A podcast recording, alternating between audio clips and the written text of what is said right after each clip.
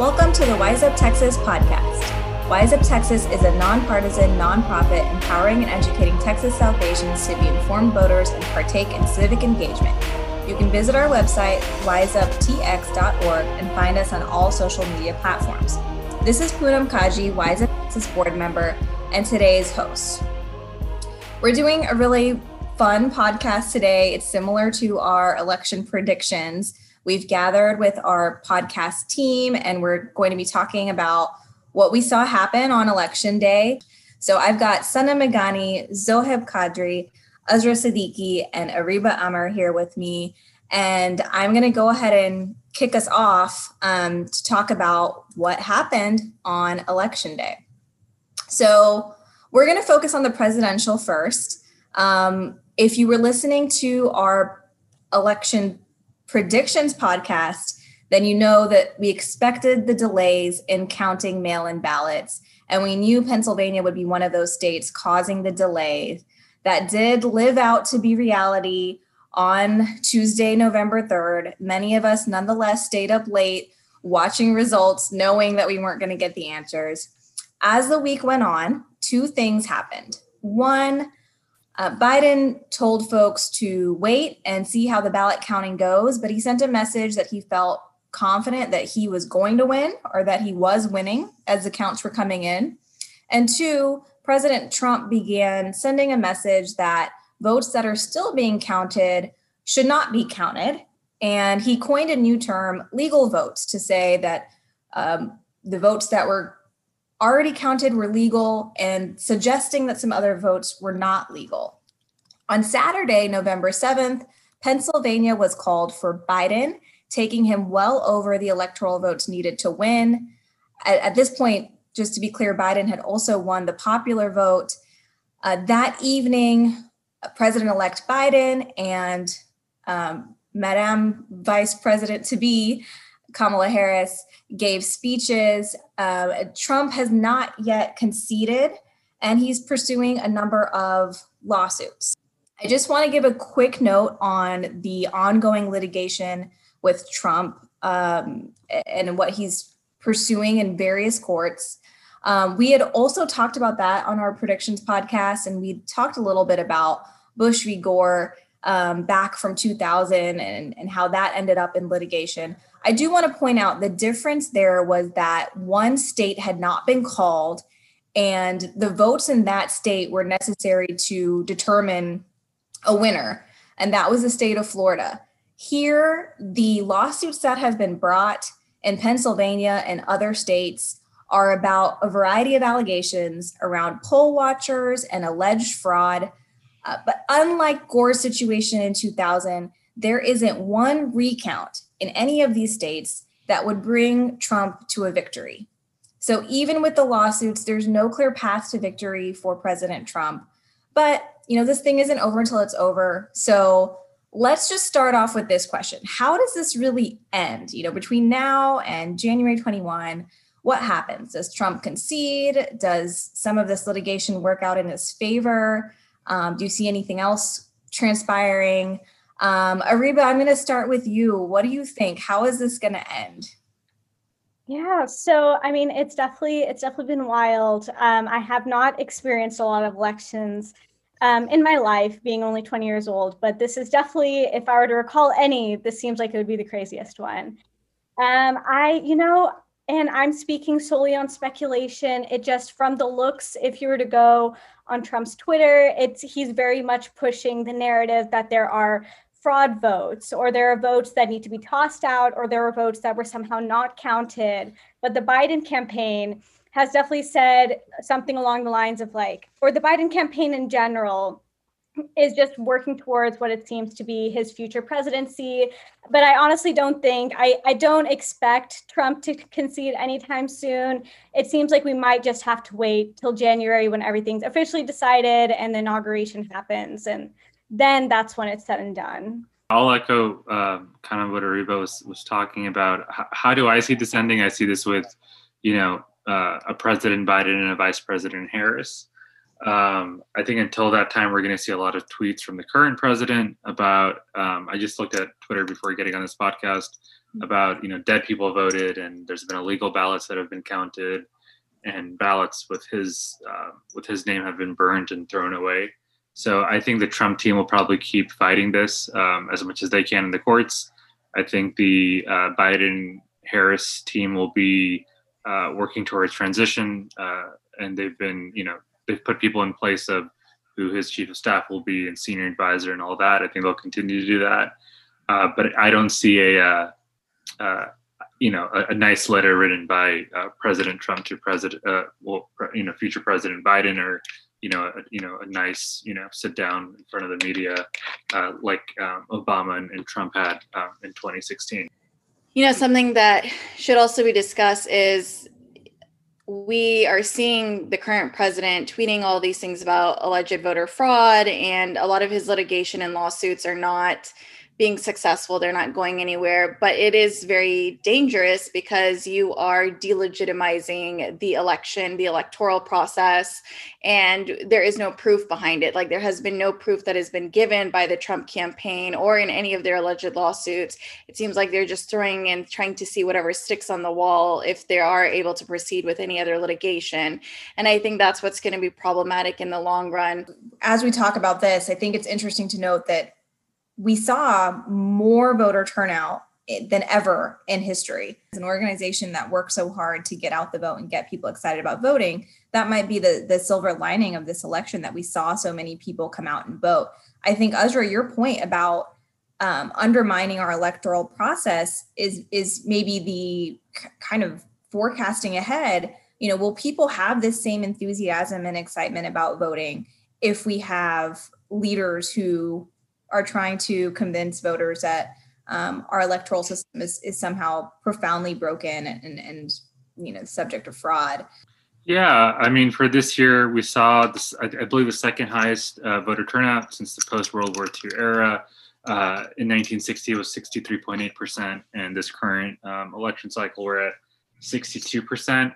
I think a lot of it uh, just has to do with a really good mobilization organization by, or, you know, by organizations like Wise Up Tech. We saw a lot of South Asian organizations come out, get people registered to vote, got people educated, got people really motivated to go out, and and I think we saw that across the board, uh, whether it be the you know Latinx community, the Black community, students. Um, you know, as polarizing as as as 2016 was, uh, I think people really realized the stakes and the uh, gravity that this election was going to bring. I know in, in Texas, um, we we mirrored that same thing. I w- was personally really excited to see our numbers here in Texas because we went up uh, nine uh, percent in our voter turnout. Um, you know, fifty percent voter turnout from eligible voters um, it, you, in our last election cycle. So you know, it's always kind of a bummer in Texas. You're like half the people that could vote don't even go.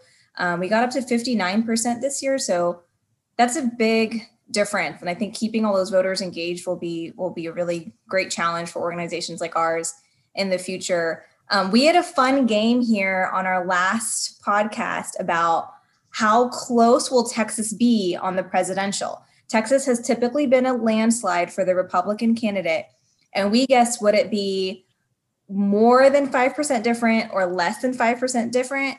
And Azra actually guessed exactly 5% and it ended up being 5.8% um, difference between Trump and Biden. So that was really, uh, really pretty accurate, Azra. So you want to talk to our listeners about what we saw here in Texas in terms of voter turnout and that um, breakdown? Yeah, it seemed that uh, we we had record voter turnout. Um, this election cycle, which was really exciting. We did see a lot of AAPI communities really organized, Latino communities, African American communities really organized to push um, registration to vote, as well as we saw like the Republican Party was doing a lot of voter registration as well, going door to door. Um, so we saw a lot of people being very active this election cycle. Um, you know, given that you know this presidential cycle, they say it was you know, you have the Democrats saying it was the battle for the soul of our nation. You have the Republicans saying keep America great, you know, continuing with their agenda from what they had on their platform in 2016. It became it it seemed like it was a very contentious election, and that's why so many people wanted to get out and have their voices heard. I I maybe just take a pessimistic view, which I tend to do. I'm a little worried. How do we keep these people involved? How do we continue voter engagement so that they do see the importance in coming out again in 2022 and 2024? Or was it that this election was just unprecedented, as everyone has said, with this, you know, kind of very divisive president, quite frankly. You, kind of either love him or hate him, and people really came came out to reflect their views. Um, and a pandemic. So, I mean, very strange times that we're living in. So, how, how, do y'all think we can keep this up here in Texas? Yeah, I mean, I think historically you, you always see uh, numbers go, you know, trend downwards uh, during a midterm. I don't expect anything different in, in 2022. Um, but I, in terms of keeping, you know, the AAPI community engaged or keeping other communities engaged, I think it can be done. I think organizing can't be something that you do every two years or every four years and then have to start all over and start from scratch. Uh, I think it would be constantly, um, you know, be fighting. Uh, even if it's on an election, it's it's you know the Texas House and Texas Senate is in session, right? There's going to be a lot of really important uh, bills being voted on and brought to the floor even during a pandemic it's about keeping our uh, communities engaged and, and educated on what's going on. Then, as soon as that's over, people are going to be declaring for 2022, and then as soon as 22 ends, literally within a few months, then it's the next session, and then it's you know it's it's a it's a continuous cycle, and it's just about keeping people engaged and and, and motivated. And, and I really do hope, you know, even though I wouldn't be shocked if if there's a um, you know tr- you know voting trend goes downward again in, in the midterm, I really do hope people. Um, you know stay engaged. I do hope groups like Wise Up and um, you know um, I can't remember like Jolt, you know, from the Latinx community and and you know just a lot of these student organizers. I hope they keep doing the work, and you know I hope we you know I hope they prove me wrong. Actually, I, I hope we see great numbers in 2022. But same, you know, we'll yeah. See.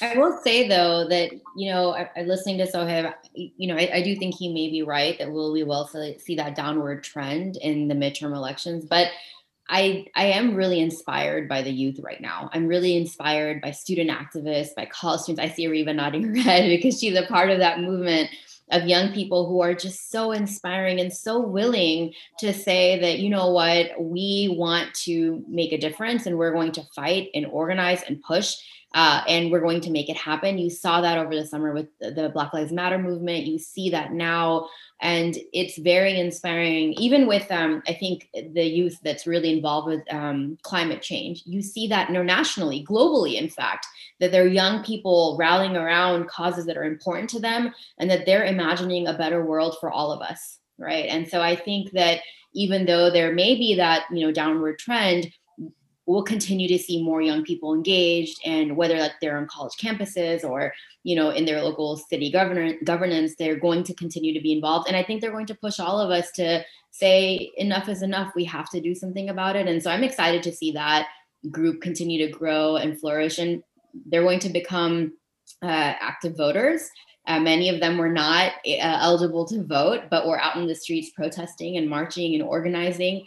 But they're going to to be of age soon and so it'll be interesting to continue to follow that group that's been so politically involved whether they were able to vote or not. Yeah i have to i have to second that in the sense where i mean i don't know how other generations youth have a- acted but um, obviously I have firsthand experience on how a couple people in my generation are acting in re- regards to the election. And one of the biggest things that I'm hearing in our, my conversations with just peers is that, you know, the fight is not over. Whatever your fight is, like there are a lot of people in my generation saying like it's not over. They're pushing to hold the upcoming administration accountable. There's a lot of talk about legislation. I really do think that hopefully we can see, specifically in regards to youth turnout, we can see youth voter turnout increase proportionately in the next couple of years. I know I was reading reading an article, I think from the Guardian, that suggested that there was as much of a 10% increase in youth voter turnout in the 11 battleground states this time. I mean that that information is not certified, um, and so I'll definitely I'll definitely give that disclaimer. But I I don't doubt if there are increases in youth voter turnout. I definitely I definitely believe it, and just by casual discourse, I can tell that a lot of a lot of my youth now, or lo- not my youth, a lot of my peers now are still as engaged as they were prior to the election. I think everyone is very passionate about holding the upcoming administration accountable. Um, and I think maybe that's just a byproduct of being raised in a very di- divisive country with a divisive president who may not for some people they stand he stood for their values and for some people they didn't and it was just yeah i think I, I hope that youth will continue to be as engaged as they were prior to the election, and I bet that they will. And I kind of want to add on about the South Asian community. You know, when I started Wise Up Texas in 2015, there was not that much interest as to what was going on in like the Texas legislative session, the 2016 election. I think things got really interesting after Trump came into office. And I think that's when I saw the surge of the South Asian community really come into full force of trying to register voters to get people interested.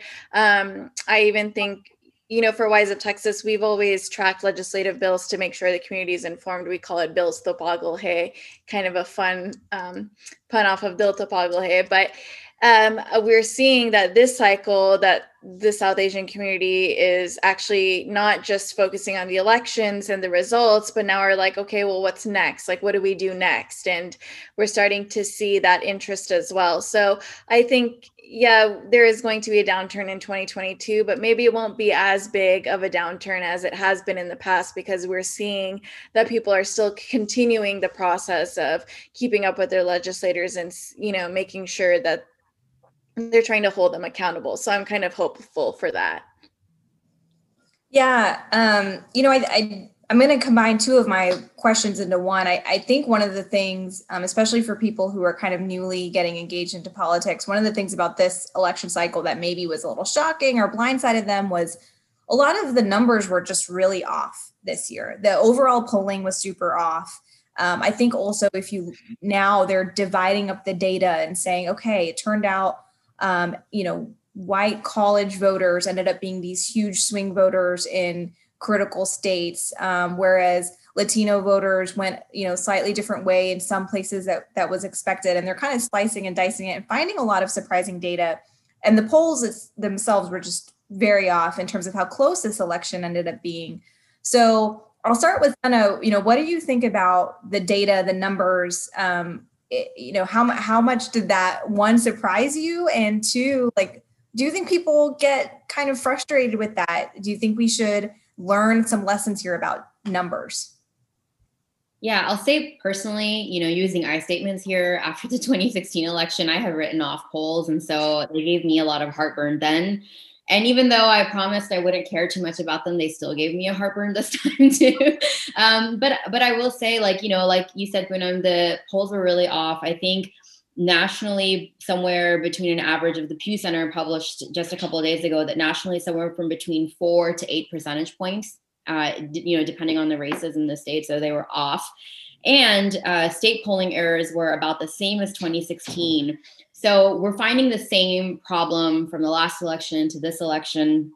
I think the issue here is that polls are consistently and systematically underrepresenting certain voters and in the case of the 2016 and 2020 election we're finding that there that the trump supporters or maybe the conservative or republican support voters are underrepresented so I am not um, in, by any means qualified to talk about how polls are set up and the research and study that happens behind them.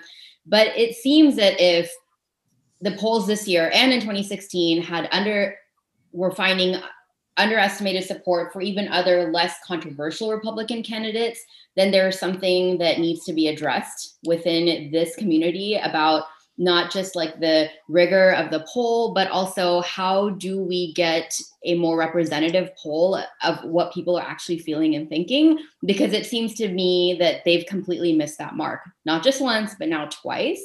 And so it's, it's kind of interesting because um, when you t- think about how you set up a poll and how it needs to be representative of a certain population, if it's consistently missing that the conservative Republican population, then I do think that there has to be some more analysis done to understand what's happened, um, not just in 2016, but I think even more recently, and especially in those state races where there were non controversial Republican candidates.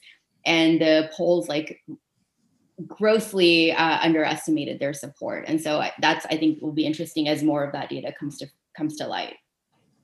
Yeah, Reba, I wanted to give you a chance to chime in here, and just because I know as a journalism major, you may have a sense of polling and how it works, and maybe what what are the journalists saying about this?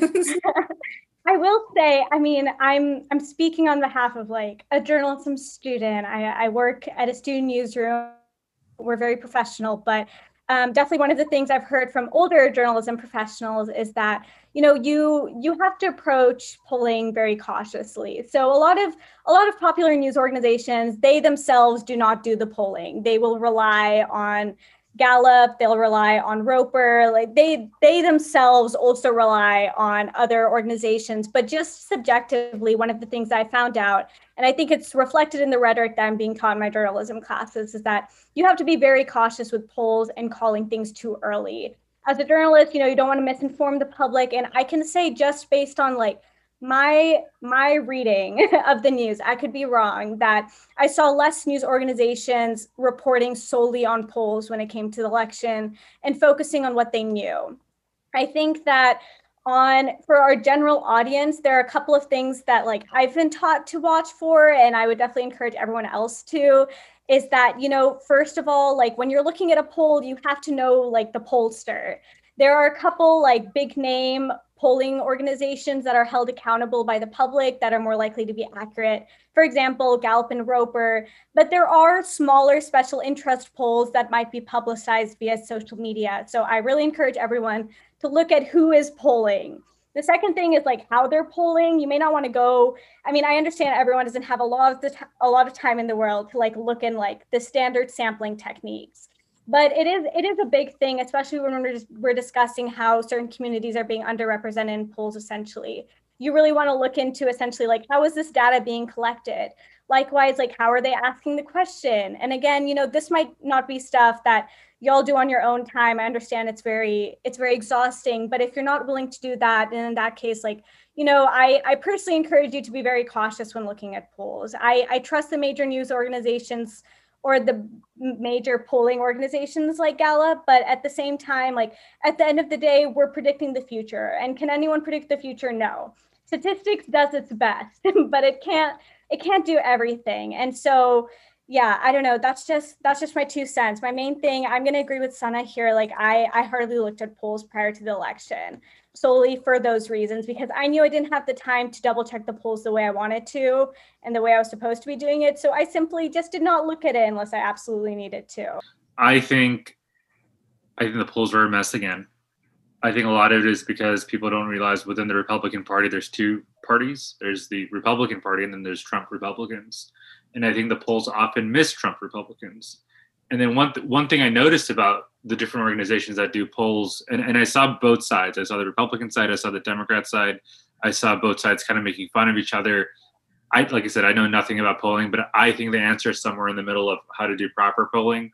I saw polls that Republicans did where they contacted landlines.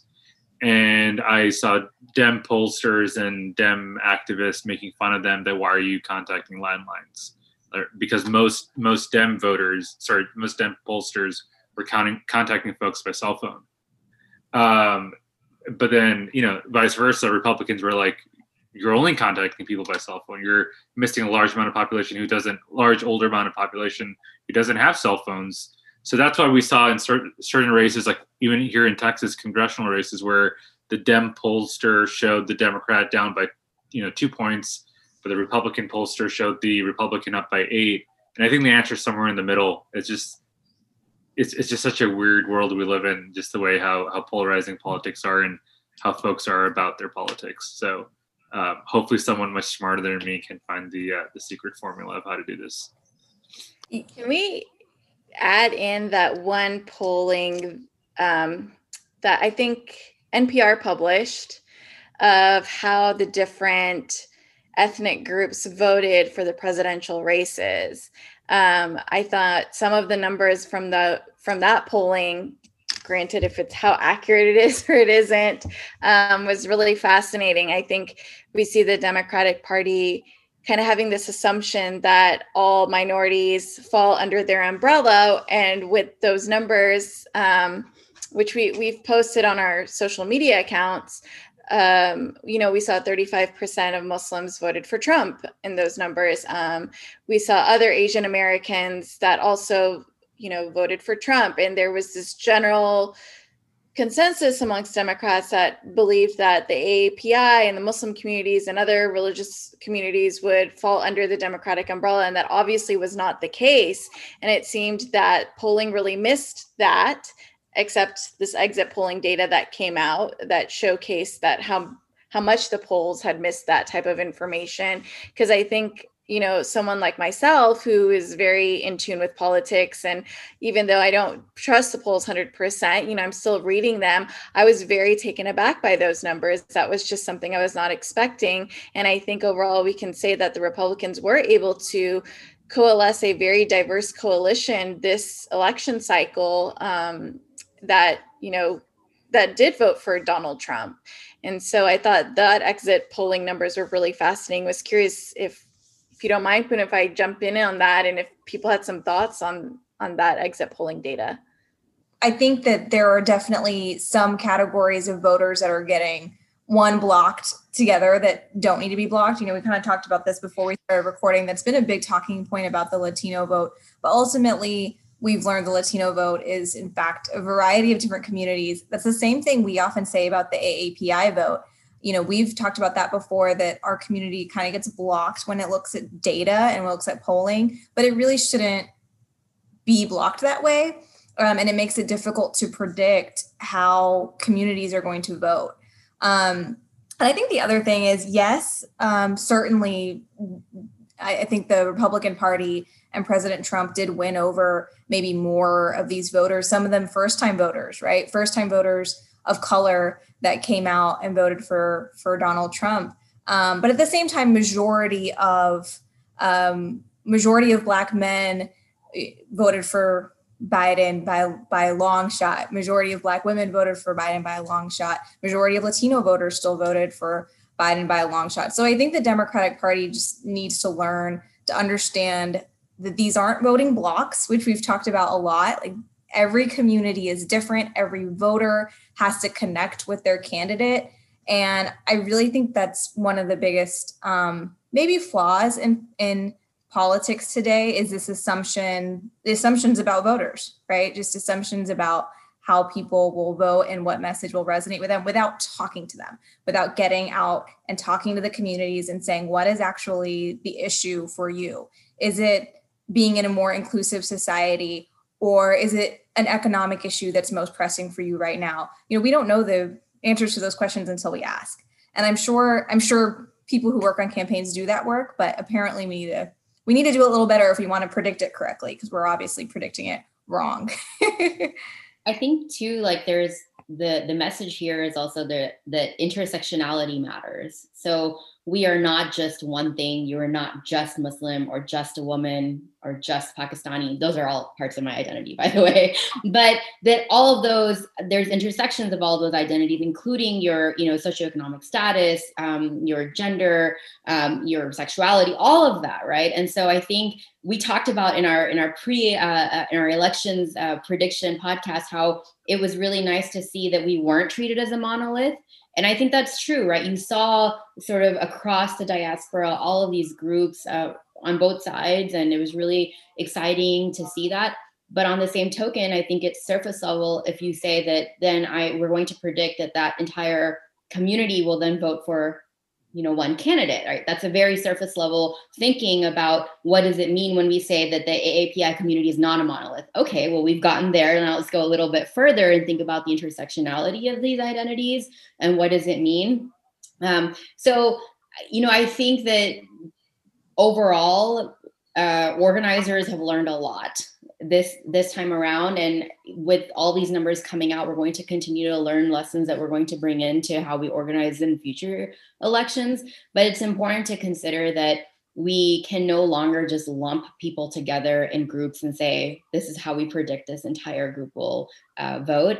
And and especially for those of us that come you know our parents are immigrants or we ourselves are immigrants. And the longer you continue to stay in this country there's different aspects of your identity that become salient and so to just kind of categorize categorize us as one big group would be uh, a grave mistake. But still i'm going to go back to what i said in our last podcast. It's still really exciting though to see the separation of that uh, you know in politics and the recognition of that. But it's going to take some work for organizers and organizations like us with wise up to continue to support the needs of a very diverse south asian community i'm going to bring the organizer perspective for it as a former organizer i i looked at it in two ways i think both democrats and republicans hopefully now realize they can't take any group for granted and they have to organize and do outreach towards our respective groups, whether it be Muslims or, or AAPI, Black, Latinx, gay community, whatever. Um, I think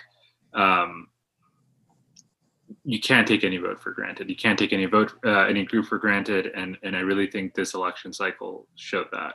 Uh, as a Muslim, I was shocked that 35% um, of of the community, in my community, uh, voted for President Trump. You know, due to his rhetoric towards my community. Uh, you know, same thing with a lot of Latinx community.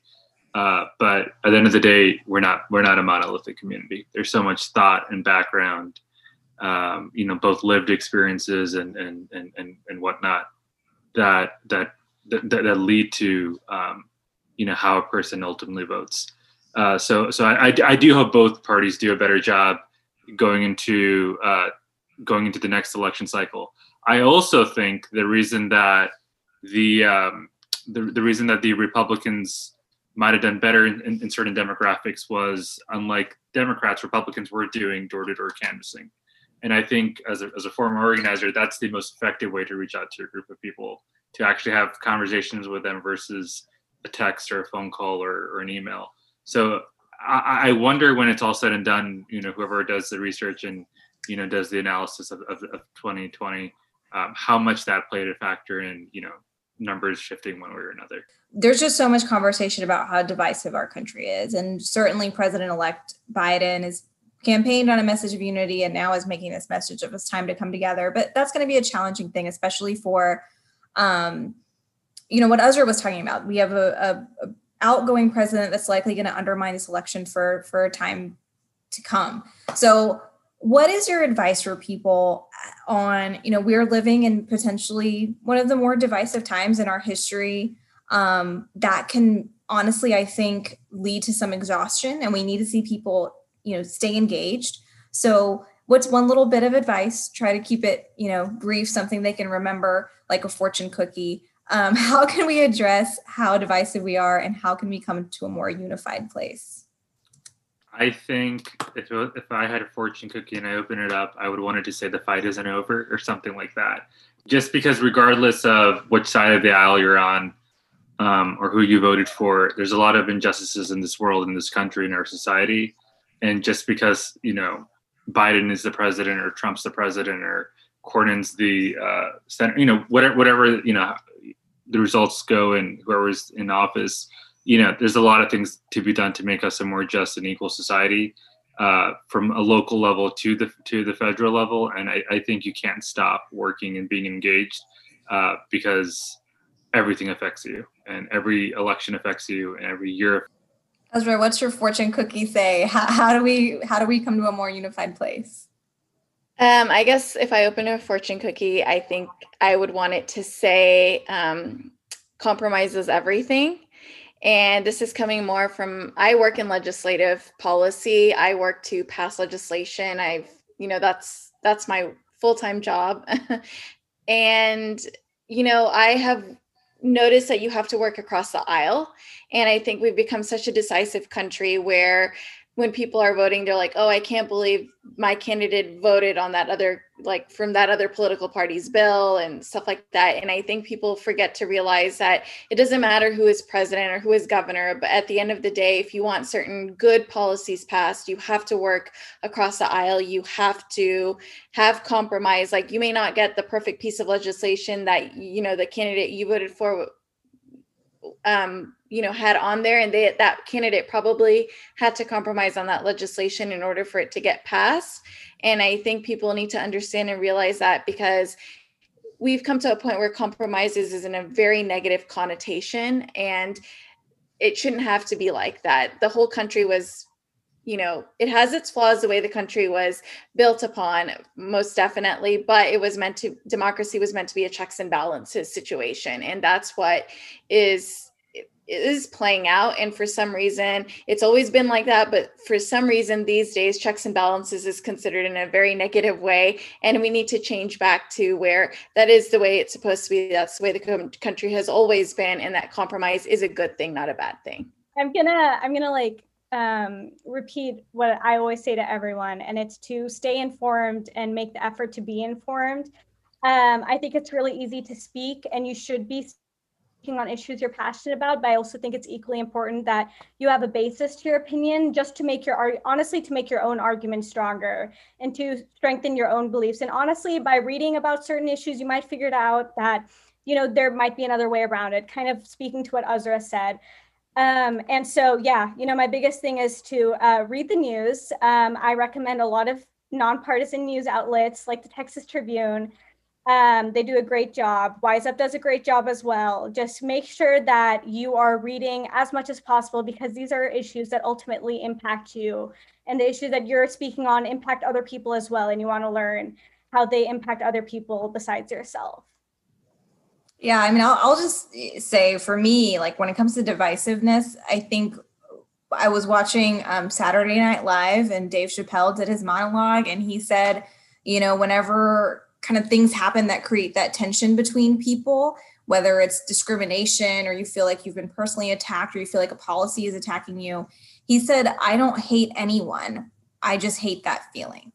And I think that's kind of like a simple emotional thing, but let's just, you know, not come from a place of hate. Um, and if if something's not feels like it's not going in the way that we think it should, or we feel like it's not the America we envisioned, and you hate that feeling, then use that to keep firing you up. But don't hate anyone. Mm-hmm. I'll say for me, um, what I would want my, I guess, fortune cookie to say, or for you know our listeners, is to step outside of your echo chambers. I found that in the 2016 election, um, I was really thrown off by a lot of things. And I learned that that's because I had surrounded myself with people who were my echo chamber and sounded like me and thought like me and had ideas like me, which is really nice and supportive when you need that.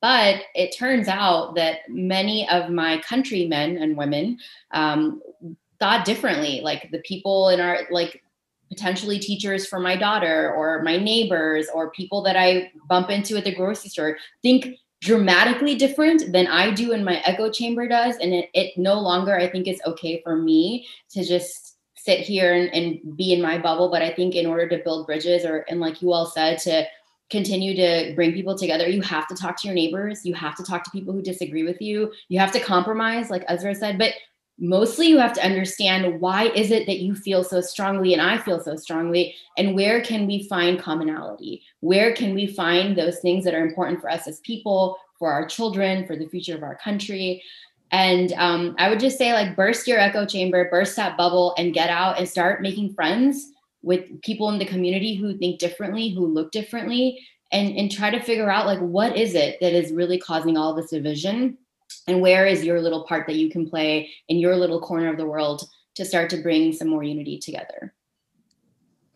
Thank and you for that.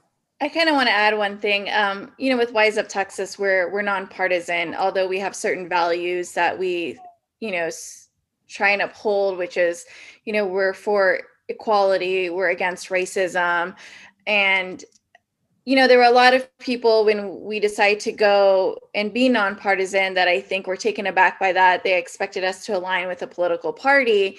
And the reason why I was so against that move is because we are such a divided country, and whether that's even amongst the South Asian community. And as I mentioned earlier, like compromise is really important. And while there are certain things to not compromise on, again, like I mentioned, injustices, inequalities, and racism, but there are a lot of other things that you may think are the best policies but half the other half the country does not think so and we saw that play out in this election cycle and so that's something that we should have our eyes and ears you know, open to listening and trying to understand the other side instead of just pushing forward an agenda that, you know, only half the country wants. I want to just really quickly um, let you all know what's going on with the Senate. Um, it is really important to see which party ends up having the majority in the House or the Senate, uh, especially when a new president has come into office and is, has certain priorities that they want to pass. They need that majority um, often to get things passed through Congress. Right now, we don't know what the outcome of the Senate is going to be. Um, keep in mind, the Republicans have had the majority in the Senate. Democrats were talking about potentially being able to overcome that and take the majority. Um, they picked up one seat, and there are two seats in Georgia that are going to runoff elections in January. So if you've been hearing a lot about the Georgia Senate races, it's because one, there are two very exciting Senate races and a runoff. So it's like double overtime over here of an election, which is really fun. But also, um, these two seats could flip the Senate. So that's why there's so much attention there. As far as United States House of Representatives, um, Democrats should maintain the majority there, but lost a number of races. They'll probably, you know, we'll see what that final number ends up being. They expect it to pick up a few, including here in Texas. They were not able to do that here in Texas, and we're going to talk more about that on our Texas episode. So, thank you for listening today. Stay tuned for part two, which we're going to um, have talking about Texas specifically. That is our interview for today. Um, remember that you can purchase our Wise Up Texas chai on our website and support um, our cause. Well, Wise Up Texas is a nonpartisan and nonprofit organization, but we welcome interviews with candidates and political leaders who want to reach out to our South Asian followers. Wise Up Texas does not endorse any candidates or political party. You can find a recording of this podcast on most platforms where podcasts are available, and select episodes will air on Radio Azad in DFW. Thanks for listening. Get educated, get wiser, and start giving a hoot with Wise Up Texas.